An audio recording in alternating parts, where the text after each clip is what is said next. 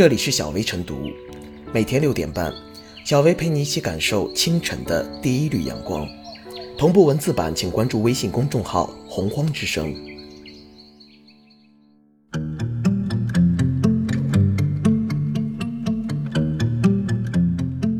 二零二零年四月时政热点精选一，近日。湖北省人民政府根据烈士褒扬条例和退役军人事务部、中央军委政治工作部关于妥善做好新冠肺炎疫情防控牺牲人员烈士褒扬工作的通知，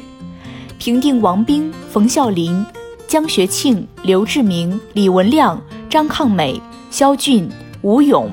柳帆、夏思思、黄文军、梅仲明。彭银华、廖建军等十四名牺牲在新冠肺炎疫情防控一线人员为首批烈士。二，二零二二年第十九届亚运会吉祥物发布，吉祥物是一组名为江南忆的机器人，出自唐朝诗人白居易的《忆江南词三首》，江南忆最忆是杭州，融入了杭州历史人文、自然生态和创新基因。三个吉祥物分别取名宗宗、连连、晨晨。三，每年四月七日是世界卫生日，二零二零年的主题是支持护士和助产士。四，全国十大考古新发现评选活动办公室四月六日公布了二零一九年度十大考古新发现入围中评项目，共有二十项考古成功入围中评。五。中国官方媒体九日对外发布中共中央、国务院关于构建更加完善的要素市场化配置体制机制的意见，其中提出深化户籍制度改革，推动超大、特大城市调整完善积分落户政策，放开放宽除个别超大城市外的城市落户限制，试行以经常居住地登记户口制度。六。北京九日发布北京市推进全国文化中心建设中长期计划（二零一九年至二零三五年），提出北京将围绕五都一城两中心，即设计之都、影视之都、演艺之都、音乐之都、网络游戏之都、世界旅游名城以及艺术品交易中心、会展中心，将北京建设成为具有国际竞争力的创新创意城市。七。习近平近日就安全生产作出重要指示，强调，当前全国正在复工复产，要加强安全生产监管，分区分类加强安全监管执法，强化企业主体责任落实，牢牢守住安全生产底线，切实维护人民群众生命财产安全。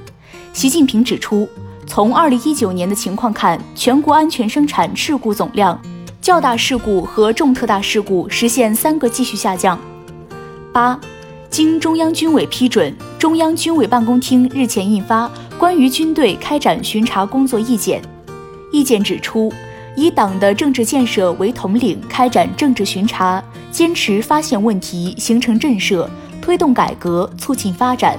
把管党治党政治责任落实到基层，为推进全面从严治党、全国从严治军、有效履行新时代军队使命任务提供坚强保证。明确了巡查机构设置和巡查队伍建设，规范了巡查范围、对象和监督内容。九，二零二零年四月十三日，国务院发布《国务院关于同意设立江西内陆开放型经济试验区的批复》，同意设立江西内陆开放型经济试验区，试验区建设总体方案由国家发展改革委印发。这是继宁夏、贵州之后，全国第三个获批的内陆开放型试验区。十，今年全国防灾减灾日主题是提升基层应急能力，筑牢防灾减灾救灾的人民防线。应急管理部有关负责人介绍，二零二零年五月十二日是我国第十二个全国防灾减灾日，五月九日至十五日为防灾减灾宣传周。十一。国务院总理李克强十四日下午在北京出席东盟与中日韩“十加三”抗击新冠肺炎疫情领导人特别会议。在前不久举行的二十国集团领导人特别峰会上，习近平主席倡导国际社会坚定信心、齐心协力、团结应对，全面加强国际合作。十二，四月十四日，从国务院联防联控机制科研攻关组获悉。我国两款新冠病毒灭活疫苗获得国家药品监督管理局一二期合并的临床试验许可，相关临床试验同步启动。十三，四月十六日出版的第八期《求是》杂志发表中共中央总书记、国家主席、中央军委主席习近平的重要文章：团结合作是国际社会战胜疫情最有力武器。文章强调。人类是一个命运共同体，战胜关乎各国人民安危的疫情，团结合作是最有力武器。唯有团结合作，携手应对，国际社会才能战胜疫情，维护人类共同家园。十四，二零二零年四月十六日，杭州二零二二年第四届亚残运会吉祥物飞飞通过线上正式发布。杭州亚残运会会徽为向前，Ever Forward。杭州亚残运会口号为 “Hearts Meet, Dreams Shine”。十五，今年的四月十五日是我国第五个全民国家安全教育日。今年的活动主题是坚持总体国家安全观，统筹传统安全和非传统安全，为决胜全面建成小康社会提供坚强保障。十六，中华人民共和国中央军事委员会主席习近平日前签署通令。嘉奖军队执行新冠肺炎疫情防控任务全体人员。十七，全国妇联日前作出决定，追授在疫情防控一线日夜奋战、不幸牺牲的王兵、阮慧芳、张抗美、柳帆、夏思思五位同志全国三八红旗手称号。十八，内蒙古自治区鄂伦春自治旗等二十个贫困旗县退出贫困县序列。我国第一个成立的少数民族自治区宣告全面脱贫摘帽。十九，四月十九日电，今年是上海浦东新区开发开放三十周年。浦东因开放而生，因开放而兴，成为改革开放排头兵中的排头兵，创新发展先行者中的先行者，在我国改革发展的历史长卷中留下了浓墨重彩的华章。二十四月二十日，广东建科院自主研发的五 G 智能检测车正式投入使用。该院是国内首家拥有五 G 智能检测技术，并将其推向市场的建筑科技企业。二十一，关于开展二零二零年全国知识产权宣传周活动的通知指出，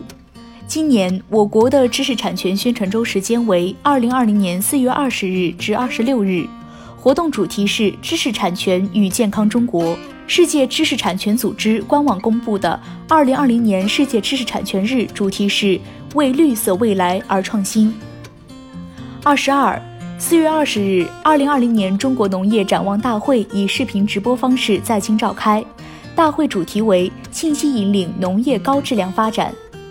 二十三，二零二零年四月二十二日是第五十一个世界地球日。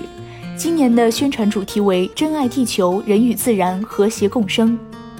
二十四，四月二十三日是世界读书日，国家图书馆围绕全民战役、知识共享主题，